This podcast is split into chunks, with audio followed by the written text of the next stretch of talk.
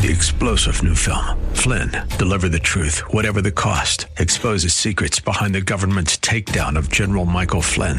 Flynn knew what the intel world had been up to. He ordered the first audit of the use of contractors. This set off alarm bells. He told the truth. He was the most dangerous person for Donald Trump to hire. They had to get rid of Flynn. Flynn, Deliver the Truth, Whatever the Cost. Available now. Watch it today. Go to SalemNow.com. SalemNow.com. When it comes to your investments and retirement, in this economy, it's important to be smart. And with the Smart Investor Hour heard right here on AM 1420 The Answer, you'll get both smart and intelligent information you'll need to help with your investing. So sit back, listen, and learn with your host of the Smart Investor Hour, Tim Hayes of RBC Wealth Management. Good afternoon, everybody. Beautiful day out there. Let's start thinking positively.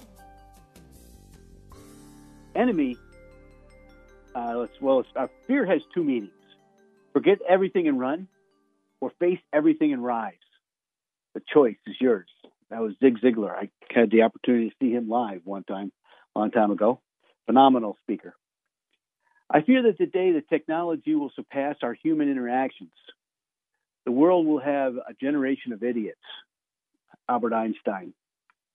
Our greatest fear should not be the failure, but of succeeding at things in life that don't really matter. And then there's only one thing that makes a dream impossible to achieve: the fear of failure. There we go, folks. You know, as I stay constantly on the show, if you want any of the materials we talk about dividend growth. We're going to talk a little bit about that today.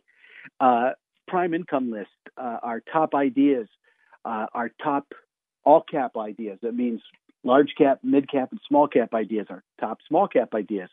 Our ADR list, which is starting to get interesting. I've noticed some of the foreign drug companies are starting to make a move, and they have great dividends. They're all on our list, by the way. Also, our prime income list for you. We're going to talk about a little bit about income today. For those of you, you know, bonds are kind of scary right now. They're at the lowest yield ever. And, you know, if inflation picks up, bonds don't do well. They're a deflationary asset, okay? So just remember that. So the prime income list is a way of getting income with the opportunity for upside. And you know, the one thing about the prime income list is it yields like 4.25%. So there is an opportunity for those dividends to go up, number one. Number two, it's paying better than most bond funds. And the bond funds that are paying better are usually using leverage. Be careful of that. You know, U.S. producers in 2020 churned out nearly 407 billion square feet of corrugated product. You know, an Amazon truck just went by the way, from dot-com delivery boxes to watermelon crates, according to Fiber Box Association. The year-over-year rise was 3.4%. That's an equivalent of 477 square miles of additional corrugated board. You know, talk about an environmental disaster. We got to figure out how to recycle that stuff.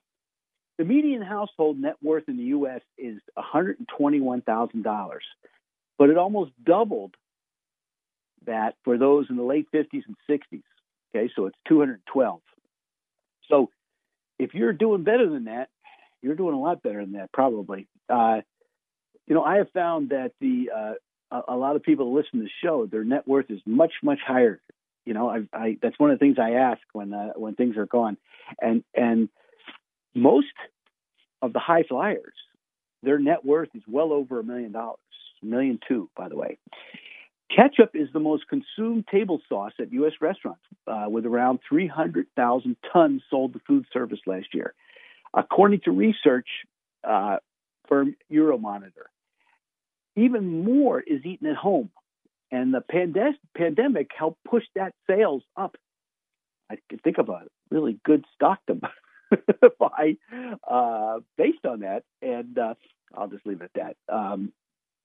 You know, there's a lot of things that you could probably do with ketchup, and I'm not a big fan of ketchup, so I'm just going to leave it at that. You know, this is a live show, so if you want to call in, the number here is 216-901-0945. That's 216-901-0945. All right. So if you have any questions, you know, I watched a podcast this week from Lori Calvasina. I'll get her name right eventually.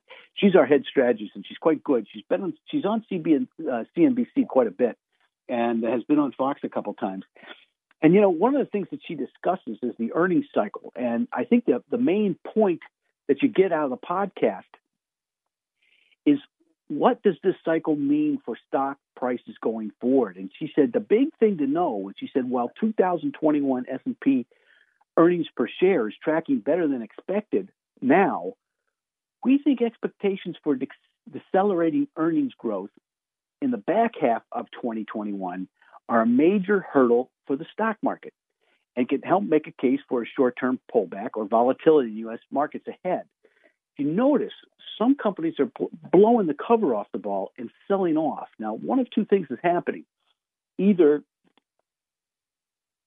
people have anticipated those earnings and they weren't a surprise, or they're worried about the next quarter or the quarter after that. Remember, the stock market thinks 6 months ahead. Now, I was listening to Tom Porcelli this week, who's our chief economist, and he's on the TV quite a bit too. But and you know, he had something, and I thought it was. I'm just going to read it because I think it's more important the way he says it. While we can appreciate that Powell, as in Fed chair, finds himself in a tough spot with the economic narrative shifting right in front of him, the problem is he's going to have to start thinking about, talking about what happens next. And so what he's saying is the strong growth and the building inflation pressures beyond simple base effects should be not a surprise to anybody at this point. So when Powell uses weak rationale for staying the course, he just sounds like a person struggling to defend a very stale call. Okay, and look, there's two different types of inflation. There's cost push or cost pull, I should say, or employment push. And if it gets to be both of them, it could be a big, big problem. So now what Tom was talking about was JOLTS, which is a service, sector job openings. I mean, the job openings are up to like six, they're getting pretty close to the old high back we saw back in 2018 when the Fed was talking about raising rates. Okay. So, and then if you look at the University of Michigan expected inflation rate next year, it's up there.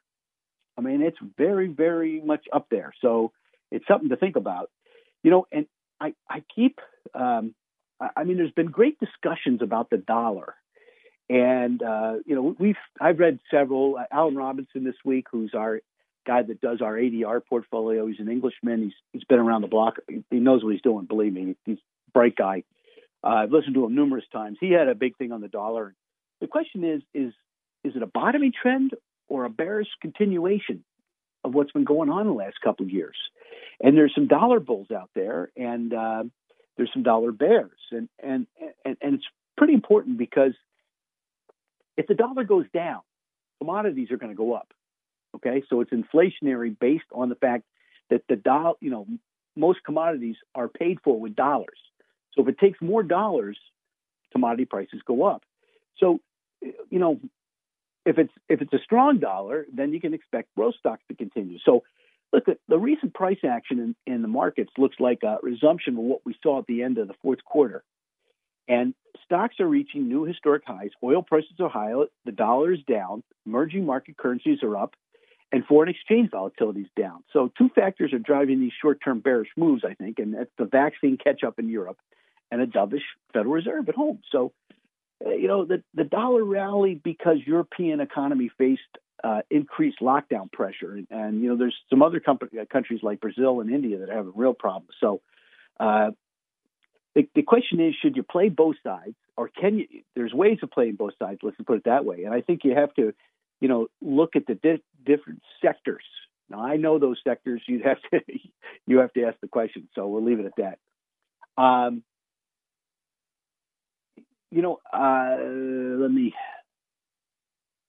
Okay, so a couple things. We've seen a growth surge in a country that I don't think anybody was expecting, but it was the UK. And, you know, they have a vaccine program that's racing far ahead of most everybody, and they've got an accelerating manufacturer activity. So, you know, there's some names in the UK that are looking fairly good, but their UK, you know, the COVID over there is reaching new lows. And if you're looking at the European goods exports, they're spiked up over in UK. So that could be interesting, and it could have some good portfolio implications. So you might want to look to the UK. I've got some ideas, but I'm not going to mention them to you. That's for you to find out, and we'll take it from there. Now, there's two areas I think you got to start to take a look at. Now, these are out-of-the-way ideas, but they're brilliant by our people. You know, life sciences. The biotech boom is driving lab real estate prices up drastically, okay? So the life science boom is in certain areas, and those are areas where you want to be if you're in real estate investment trusts. Now, what is a real estate investment trust? It's simply a portfolio of real estate that trades on the New York Stock Exchange. And what they have to do is pay you 80% of their cash flow in a dividend, or they don't qualify as a real estate investment trust anymore. So they tend to raise their dividends in good times. And look, we have a great report out that it dives into the science real estate space. And there's an attractive demand, and most people want to be in the same area. So the life science industry is really critical to reduce healthcare costs and enhance quality of life and protect against pandemics, et cetera. Okay, you know, we're in a perfect example of that. And we have technological advancements should help accelerate the pace of drug development, which is more important. And the life sciences prefer to reside in top cluster markets, which foster greater innovation. All right, so if we can find real estate investment trusts that are involved in this area, I think we'll do better. So for you people out there that are looking for a dividend, looking for something to help you pay the bills, this might be something for you. I think I can send this report out. So if you'd like it, once again, you go to WHK1420, go to local podcast down to Tim Hayes. It goes directly to my webpage. You can look for the insights, the dividend growth portfolio, prime income list, the top ideas, the ADR list, and you can get this life sciences real estate product. I think it's a really good idea for you who are retired. I was just reading it this week, so I'll probably be talking to my clients about it shortly. The other area, you know, we talked about at the beginning of the year, oil. And nobody believed us. But oil was traded up 13% last week. But it was one specific area of the oil, and that's the exploration and production area. Isn't that interesting? And you know what? It's the small caps that beat the large caps. And by the way, they did better than their natural gas peers, which only traded up 6% for the week. So, look, one of the things that's happening in the oil area is not only is the price gone nuts thanks to Mr. Biden. I mean, the fact that he went all electric is great. However, you know, he's also putting a kibosh on pipelines, so the price goes up.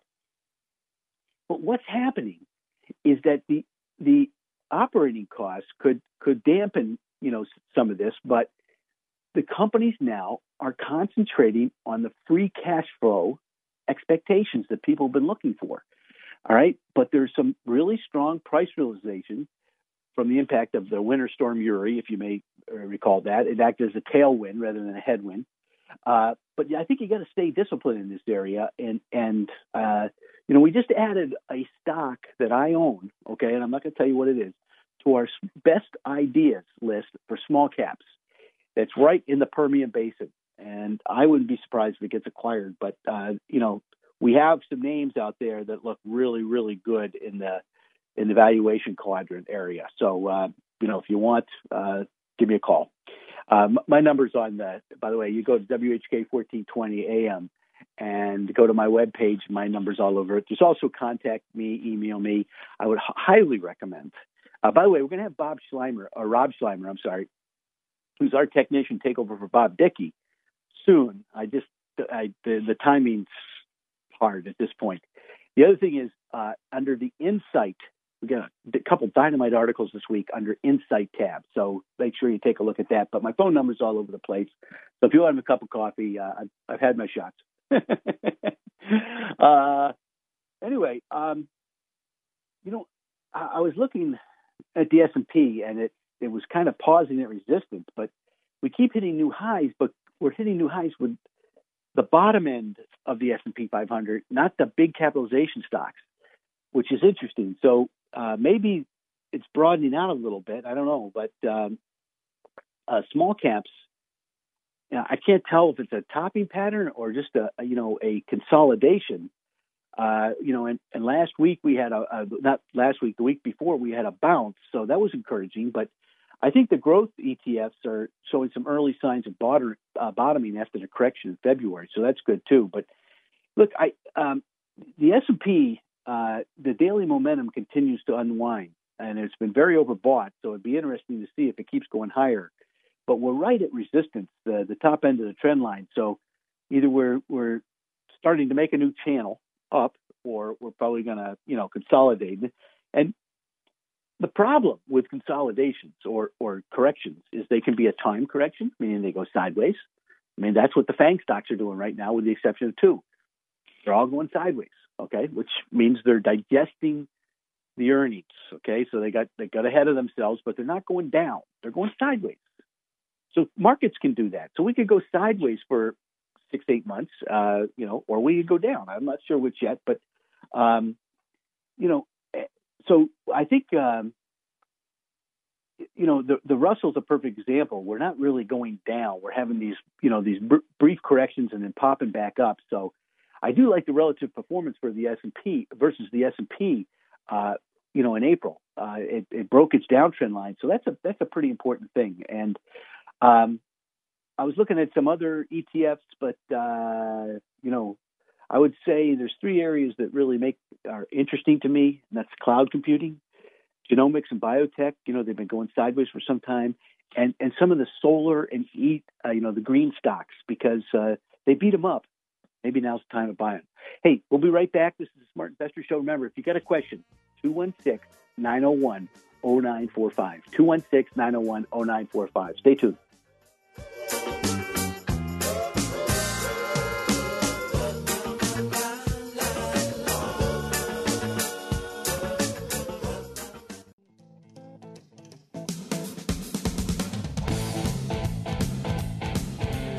Okay, we're back. If you just tuned in to the Smart Investor Show, and I noticed that the Barrons had put out last week that you can retire on dividends, which we've been saying on this show for a long time. As a matter of fact, with the for a while there, almost 2 years, the dividend yield on the S&P 500 was higher than the yield on the 10-year Treasury. And that was a pretty good deal, but I think there's a lot of still really good stocks out there that raise their dividend every year, 6-7%. So if inflation stays at 2%, you're winning. Okay, even if the stock maintains its price, you're still winning. All right, versus if inflation goes up 2% a year, bonds tend to, they don't like that. Bond traders tend to be. They drink like 10 cups of coffee, smoke cigarettes, and be, wired. Okay, that's the way they are. They're looking for bad news. Bad news is good news in the bond market. Good news is not good news here. So, anyway, we do have a lot of people asking questions, and I've got lots of ideas in the in the bond area that would make sense, or in the dividend area for you people out there. And if you'd like to get together, like I said, give me a call. Go to WHK 1420. Go down to local podcast. Go down to Smart Investor Show, Tim Hayes, and just contact me, email me, or call me. I answer the phone. A couple weeks ago, I talked about semiconductors. And I said, we got to watch these things. And look, I think the long-term trend for semis remains up. But I am seeing some of the ETFs and, some of the stocks come under some selling pressure and underperforming the broader market in the last couple of weeks. So, Rob Schleimer was particularly,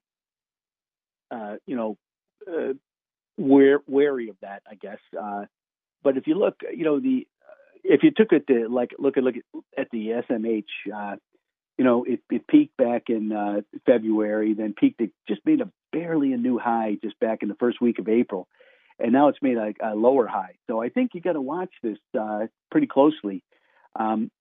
It's at its 50-day moving average, and the 200 is probably pretty good support around 207, and it's at 240 now. So I think it's just something that you should pay attention to because they've been leading the market. Okay, so I will say this: I was looking at large cap technology, and I'm looking at about 10, 15 stocks, and they're not going up, but they're not going down. They're in a trading range. So, the market is going up without these stocks. I mean, Microsoft just got killed after its earnings. Apple, it was funny because Apple almost doubled on crappy earnings. And then, they had probably the best quarter I've ever seen. They did $12 billion. They did more revenue than all the S&P 500, below it in one quarter. Had, sterling numbers for iPads, for Macintoshes, the whole kit and caboodle. And they didn't go up, but they didn't go down. Okay. So it's interesting. Now we had a couple of those names, pop up. And I mentioned that I had one that I was really, I liked and a couple of them broke out, but for the most part, of these 10 stocks, I had two break out, and the other ones just go sideways. So it'll be interesting to see if, indeed we're, going to have these things pick up. But look, one of the things that, I've looked at, and I tell people this, that I kind of bought these stocks occasionally.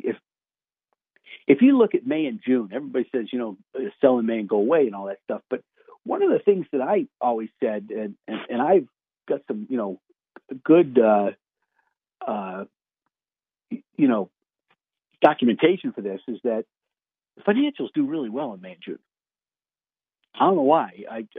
But I'm going to, qualify that. It's not all banks that do well. It's financials in general. So, that's kind of interesting. The other thing is, everybody says sell in May and go away. And I tell you, I've had the summer has been some of my biggest winners.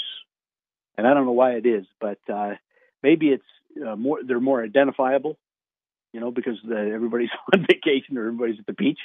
But, look, if you would have gone away in May last year, you would have lost a big boom. And then, as soon as the elections hit, we had that sell off right before the elections, and then we took off, So I think look, you got to be smart about anything, and selling in May and going away is not really the best idea I've ever heard of. So, look, I think the trend remains intact. We're still in an uptrend. Like I said, small caps, they started to reverse their March, April relative downtrend, which is very positive, meaning the relative strength is picking up against the S&P 500. The commodity trends are accelerating. There's one that just broke out of a major base, and I've been buying some of, and I think, that's an area where I think, as long as the Fed's stepping back, you've got to be paying attention. Now, I think the risks are, if you look at the sentiment, as measured by the American Association of Individual Investors, we're up there pretty high. Now, it did drop pretty, on Friday when they or Thursday night, and it comes out Friday. It had been up at the 56 area, dropped down to 42. So people get bearish again, which is just, that's a contrary indicator. That's what you want, okay?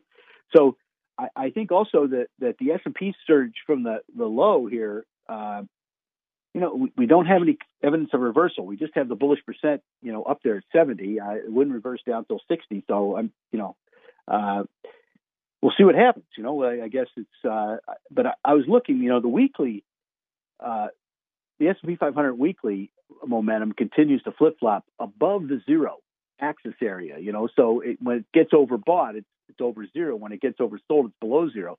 So we haven't, you know, we haven't started down yet. And if you look at the relative performance versus bonds, you know, you don't want to be in bonds. And, you know, the daily quadrant balance indicator is bottoming, but the weekly is kind of overbought. And, you know, then I looked at the real big thing I think is that the Russell 2000 had been outperforming everything. And then it got, you know, the relative performance went down against the S&P 500. But that breakout, I think, is important. The other thing that worries me a little bit is, you know, what we always talk about, the Citigroup Economic Surprise Index. And, you know, back in at the bottom, I was saying, you know, that's at a low, okay? And now, you know, I mean, it's above where it's been for, you know, the last 10 years. So people are expecting a lot, and that's usually when you're going to get, you know, you got to be careful, okay? So with the bulls, you know, usually are 38%. They moved down to 42, but they were at 56, so we'll see what happens. That usually pretends things. But growth versus value, large cap growth is now flatlining with value, so that's interesting. Small cap and mid cap are still well below where they were. And you know, a lot of people are talking about the 10-year yield. You know, it didn't pull back much.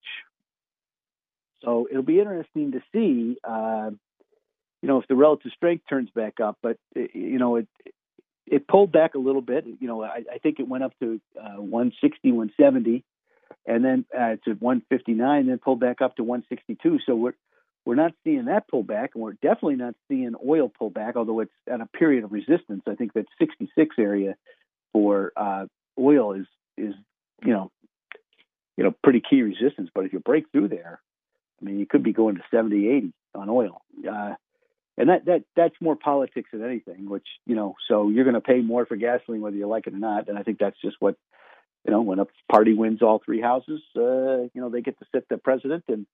You know, we're going to learn parliamentary government the hard way. So, but I do think with oil, you know, 66 would be a breakout, 57 would be a breakdown. So, you know, and this is Tim Hayes talking, you know, and with a little help from Rob Schleimer and a couple other people. Gold's getting interesting because it looks like it's made a little bit of a double bottom for us. So, something to pay attention to. I am seeing, you know, corn went crazy. You know, I don't know if you guys saw this, but copper futures look like they're closing in on the 2011 highs. Corn went crazy this week. Wheat looks interesting. So, you know, the commodities are going nuts, and the Fed's letting them. Now, I would also suggest, look, I don't think, you know, everybody was hot on the green stocks, okay? You know, solar stocks, you know, anything that had to do with green and whatever, then they beat them up. Some of these things down at 30, 40, 50%. The hydrogen stocks are down 30, 40%. I don't think they're going away. You know, buy low, sell high. Hey, let's take a break. We'll be right back with the Bullish Percent. Stay tuned. This is the Smart Investor Show. If you have a question, 216-901-0945. That's 216-901-0945.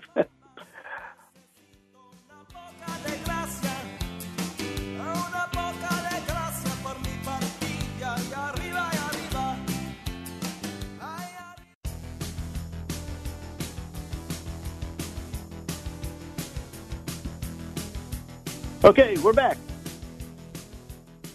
If you just tuned in, this is the Smart Investor Show. And, you know, it was interesting this week. You know, the Fed Reserve held its view of monetary policy pretty loose.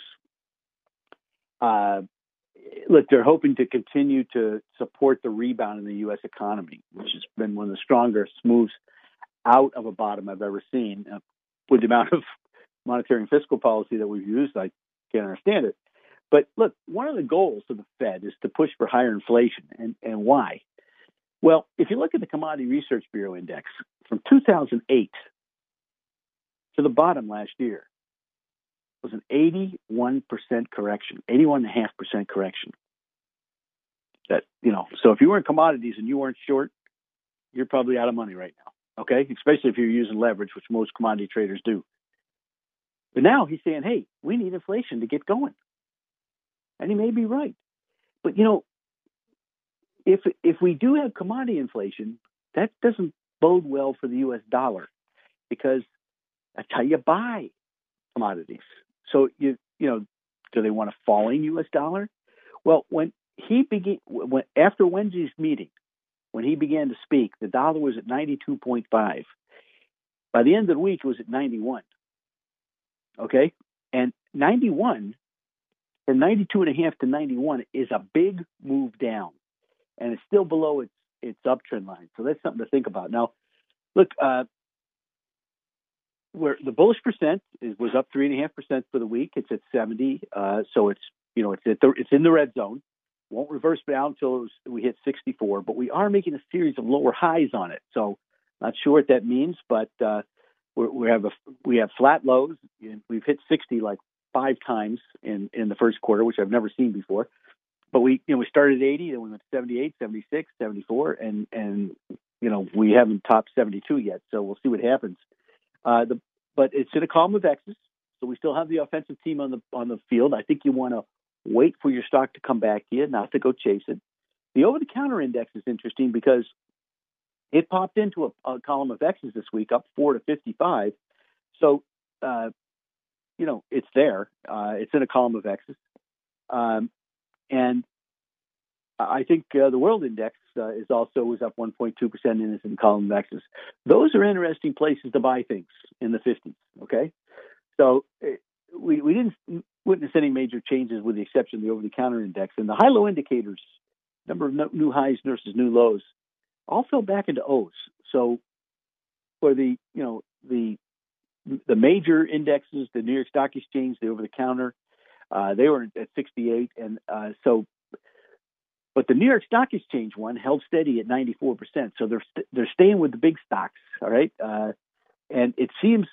When I say the big stocks, it's the bottom end of the S&P 500. Remember, that's a capitalization-weighted index, but it's the bottom end, the bottom 300 stocks that are holding the thing up, which is interesting because a lot of the bigger names aren't hitting new highs. So we'll see what happens there.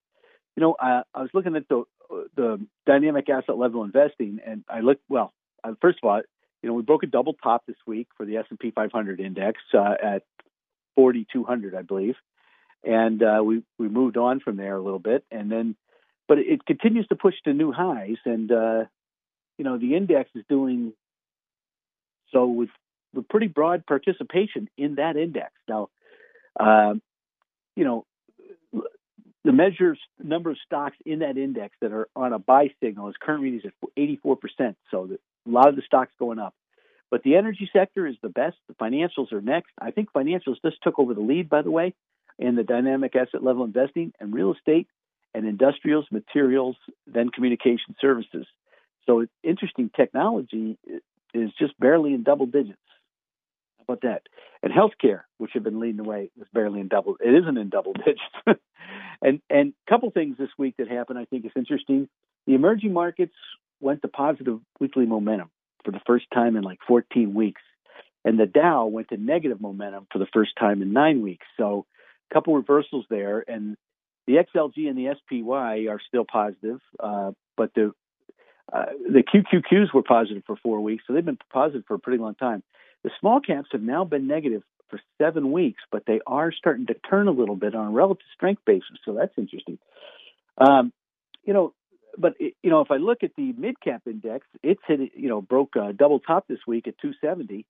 I'm looking at the IJH, by the way. So, and that's a positive development. So the small caps had been the number one place to be up until this last week, but it's an interesting scenario. I did notice once again that we only have 7 sectors that are favored, and all but one of those are above 70. All right. So, you want to stay in the favored sectors, but you don't want to buy them above 70. You want to wait for them to pull back. But at 84 are savings and loans and banks. Now that means they can stay up and they can still go higher. It's just, I don't know if they're a great buy at that point. At 74 are forest and paper products, insurance, and building, and then textiles at 70. So there's only one that's below 70, and then it's at 60, which is not a bad place to buy stuff, is steel. And we do have two below 30, and that's drugs and biotech. I guess they don't really care if we just solved one of the greatest crises and the drug companies did it. But most of the biotechs and the drug companies have been weak over the last weeks. It'll be interesting to see if they turn up again, going forward. I didn't have very many changes. I guess the only thing that, chemicals, which have been very positive, they went to unfavored status this week. And then if I looked at the international equities, they've remained relatively consistent from a relative strength view. The EEM, although it didn't have positive momentum, it didn't go down either. So it was a time correction for 14 weeks. But if I looked at the relative strength ratings, it would be Taiwan, Korea, the Netherlands, Sweden, and then India and South Africa. Those are the top six on the relative strength basis. So, if you're going to be in the foreign markets, those are the places I'd stay. The Fed left interest rates unchanged, and that was widely expected. And after giving its first sell signal, the 10-year Treasury, the TNX, reversed up and crossed 160 again. So, and then I looked at the 10-year, the 30-year, and it now sits one box away from returning to a buy signal. That means that we think that interest rates are going up. Okay, so what we're looking at is the interest rate, not the bond. When interest rates go up, bonds go down. So the 10-year did. It reached 165 this week, and so there wasn't much of a correction, is what I'm trying to tell you. And the 30-year is 1x away from turning back up, so it'll be interesting. So, I'm going to say this for the 1,000th time. If I was looking at bonds, convertible bonds would be my favorite still. Municipal bonds in the high-yield area, but you got to be careful with those, okay? And then corporate bond high yield. And remember, these are all stock surrogates. Okay. And then floating rates. These are rates that either go up or down based on, what happens over the next 60 days. Okay. So floating rates, if interest rates are going to pick back up, that's a good place to be. Now, crude oil has been negative for 7 weeks now, the momentum, yet it's not going down. That could be very positive when it turns. And gold's been sneaking up, made a little bit of a double bottom and has been positive for 5 weeks. Copper, which has been negative for 5 weeks, just turned positive. And corns go absolutely ballistic, and the momentum went straight up. So, copper's a really interesting scenario because production in Peru is back to where it was back in, I think it was 2019. So it'll be interesting to see, if they start to up production, if they, because that's what happens with commodities. Commodities is demand and supply until technology or production picks up. So that's something to think about. But if you look at the weekly distribution of copper, that's important. Mr. Copper is a very important time. 11 months of positive monthly momentum for copper. It's only happened 2016, 2010, 2006. 2004 and 1994. So it gives you an idea. Now, we always talk about relative strength. And, relative strength is a measure of how a stock is performing when compared to something else. Now, in this case, it's the equal weighted index of the S&P 500. And quite frankly, I haven't been noticing as many buy signals as I have sell signals here. So that's something to think about. But the buys, and these are names you should be writing down simply because of the fact that they might be good ideas. I'm not giving you the fundamentals. I'm just giving you a purely technical viewpoint.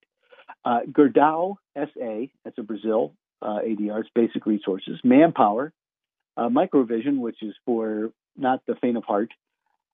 True Blue, Novacare. Those are the ones in the buys. On the sell side, we have Banco Colombia.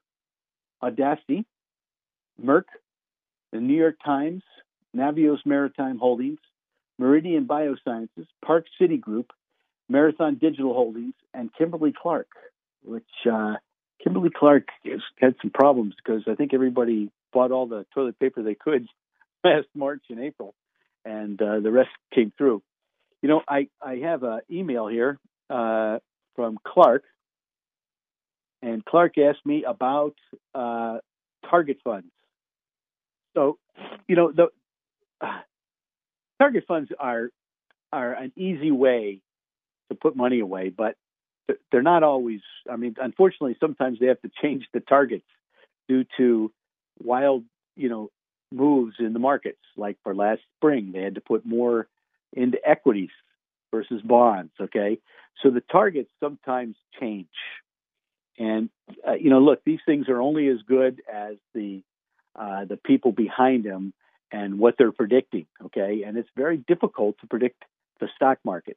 You know, if the stock market was just a gentle move up, it'd be easy. But unfortunately, you know, we have potholes, and sometimes bridges go out. And it's not only potholes, but it's a major crevice that you have to walk down and come back up. Okay, so the problem that would be my only, you know, criticism of the target date funds. If you think you can just put your money away and forget about it, usually, you know, it's not the greatest of ideas. All right, so just keep that in mind. I would say, well, I'm not going to go there. I'll just leave it at.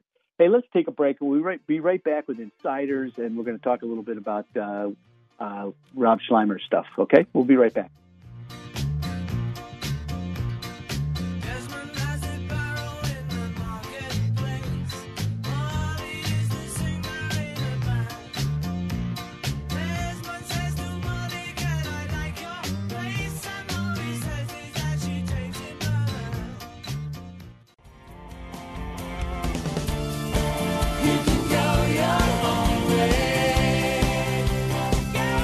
Okay, we're back.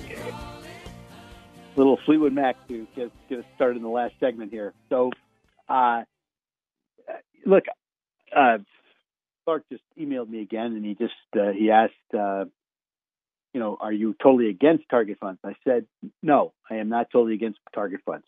I just think sometimes they have to change their target and change their asset allocation.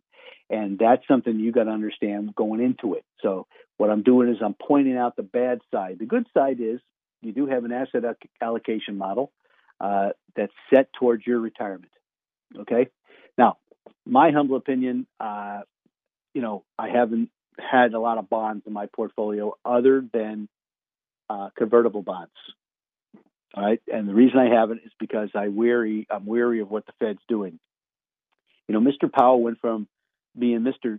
You know, I'm going to be really tight to all of a sudden he wants inflation again. And, you know, the problem with inflation, once it gets started, it doesn't go away very easy. Okay. It takes a while, and it could be a very tough scenario if it does. Okay. Now, I always talk about insiders, and, you know, one of the things I will say is that insiders right now are doing a lot more selling than they are buying. Okay. And that worries me a little bit, but I got to throw it out there for all you people, just so you understand that they're selling. You know, normally it's 6 to 1, it's 7.5, 8 to 1 now. Okay. So it's something to keep in mind now, but there are buyers out there. No, insiders are early most of the time, not all the time, but they're early. And, you know, they know the company better than we do. So there's a couple names today that really kind of sparked my interest. Rain Therapeutics. Now, Aaron Davis, if you don't know who he is, he's a pretty smart guy. And Boxer Capital on April 27th bought a ton of this stock. Okay. I mean, $17.5 million each. But, and then the Cormorant Asset Management, they bought $7 million worth of stock on the 27th. But Mr. Davis and Boxer Capital also bought $2.5 million on the 23rd. So this is a new issue. It's called Rain Therapeutics. Then we saw some other people. We saw Franklin Berger, He bought $2 million worth of it. And then we had one other. And then we have another gentleman who bought $250,000 worth. Okay, so Rain Therapeutics, I looked into what they were doing. They came public, and they immediately went to shot to 22 and then pulled back to 16, and that's when all these buys occurred. So there we go. Now, we've talked about this one before. Mac Calley, at a pretty much new high, and Akiva Katz bought $3.2 million worth of the stock. And, this is in the REIT area. And, REITs, like I said, you always buy yield when they're down. REITs are kind of at the bottom end, up until the last 2 weeks anyway, have been in the bottom end of the dynamic asset level investing on a relative strength basis is what I'm saying. They have not been outperforming until the last couple of weeks. They're up about 10, 15%. So here we have them buying at a new high. Now, real estate investment trusts, remember, they got to pay out 80% of their cash flow to you as a dividend to qualify as a REIT. In some cases, it's 90%, so we'll see what happens. Also, this is one that's interesting. Chipotle Mexican Grill has pulled back. It was, $15.50. I think it's in the $14.90 area now. And Matt Carey, who's been on the board forever, bought $1 million worth of the stock. So that's kind of interesting. And here's something that I think is basically a pandemic play. It's called SWIM. It's the Latham Group, and they qualify themselves under the building products and equipment. But what they are is swimming pools and stuff like that. And there was a ton of people who bought it. So we had James Klein, who's a director. He bought $1 million worth. Then we had Bob Evans, who's a director. He bought $500,000 worth. Then we had Scott Rajeski. He's the chief executive officer. He bought $285,000 worth. And then with the chief marketing officer, bought another 220. And then Mark Borsheth, he's the chief financial officer, bought $190,000, worth of the stock. So, multiple buyers. Then we have another multiple buyer, and this is pretty smart money, and it's called Anaptis Bio and Ecor Capital, which this is smart money. Boxer Capital, these smart money. About $2.4 million worth of stock, and I believe they own almost 7 million shares total now. So there we go. And then 2 days later, they bought another $800,000 worth of stock. So that's kind of interesting. Then 2 days before that, they bought $330,000 worth of stock. So you like see them keep coming. And then we had a couple, Associated Bank Corp. Regional Bank, we had John Bergstrom, who's been a director for a long, long time. He bought some. We had several banks. We had the Bank of California. We had a buyer of $500,000. And then, our friend at Greenbrier, Bill Furman, the chairman and CEO, who bought $1.2 million last week, bought another $500,000 worth of stock. So there we go. And then HCHC, which is a telecom holdings, a little $4 stock. We had a gentleman by the name of Ephraim Glazer who bought several $1 million worth of stock, bought another $433,000 worth of stock. So multiple insider buys there. And those are the things you want to look for, okay? These guys know what's going on. Now, are they always right or do they always execute? No, but they're right more than the analysts are right. Just remember that. So if you can get the analysts saying yes, and if you want to get the best analyst saying yes, you get the insiders buy-in and the technicals go to work. Boy, you probably got a pretty good idea. All right. So, like I said, if I was looking at things, I would just say, hey, this uptrend is been significant. It's been one of the most significant I can remember, especially since November. Since November, we have just made a huge move in the market. So. It'll be interesting to see if, we can get this to continue, but we are at the top end of the trend line. So you'd like to see maybe some backing and filing a little bit, or maybe a sideways movement for a short period of time. I do think, one of the things that Rob Schleimer, our head technician now, who came over from Fundstrat, he always talks about the daily quadrant balance indicator, the weekly quadrant balance indicator, and it's just it's a momentum indicator. And the daily one is down pretty far. So, I mean, it could pick back up and go higher. And I also think that, you know, I was pretty happy to see the Russell 2000 break above some resistance just recently, and also the relative performance breakout. You know, if the small caps lead, that's the best kind of bull market as far as I'm concerned. With the financials going the way they are, usually they drag the small cap stocks with it because why? The spreads are opening up. They're lending money. Now, one of the things that worried me a little bit this week was the fact that we had a couple things go on as far as the banking business is concerned that I didn't like. And I'm not going to go into great detail of these because you probably wouldn't understand them if I did. But, you know, if you look at the loan versus or you look at deposits versus loans, it dropped to 50%. And that, you know, that usually is a problem, okay? So I think we have to really start to look at the 10-year Treasury here. Now, if the 10-year Treasury's yield breaks out to a new high, then I think we're going to that 2.19% that I talked about ad nauseum before, you know, this little pullback started. So we'll see what happens. I think with the relative strength is kind of a neutral area. It's not oversold. It's not overbought. So it'll be interesting to see which direction it goes, okay, for the 10-year yield, all right? And I just think that, you know, if we start to break out with the bonds, I think there'll be some havoc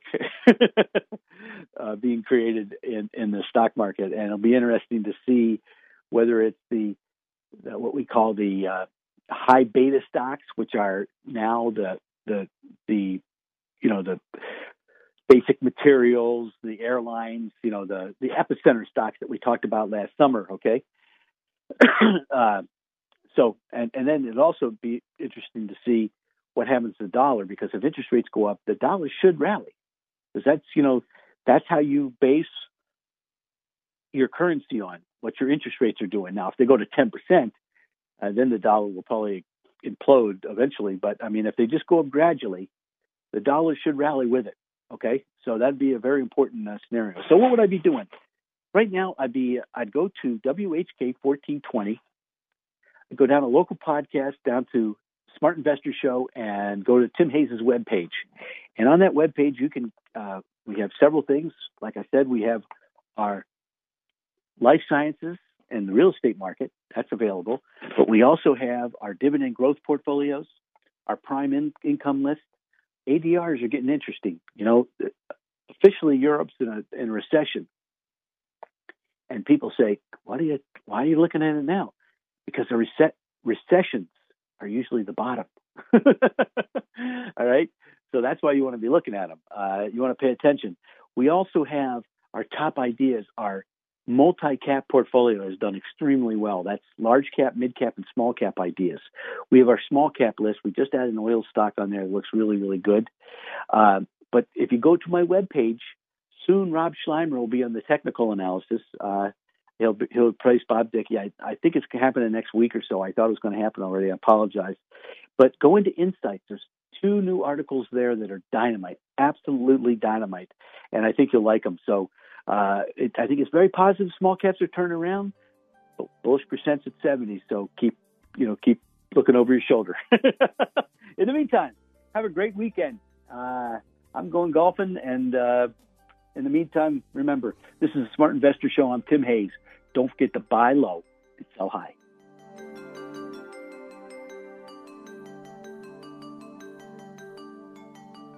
Thanks for listening to the Smart Investor Hour. To reach Tim during the week, call him toll-free, 888-223-7742. That's 888-223-7742. Or visit his website, rbcwmfa.com/Tim Hayes. That's all one word in the address bar, rbcwfma.com/Tim Hayes. Please join us again next Saturday for the Smart Investor Hour to hear more smart investing from Tim Hayes of RBC Wealth Management.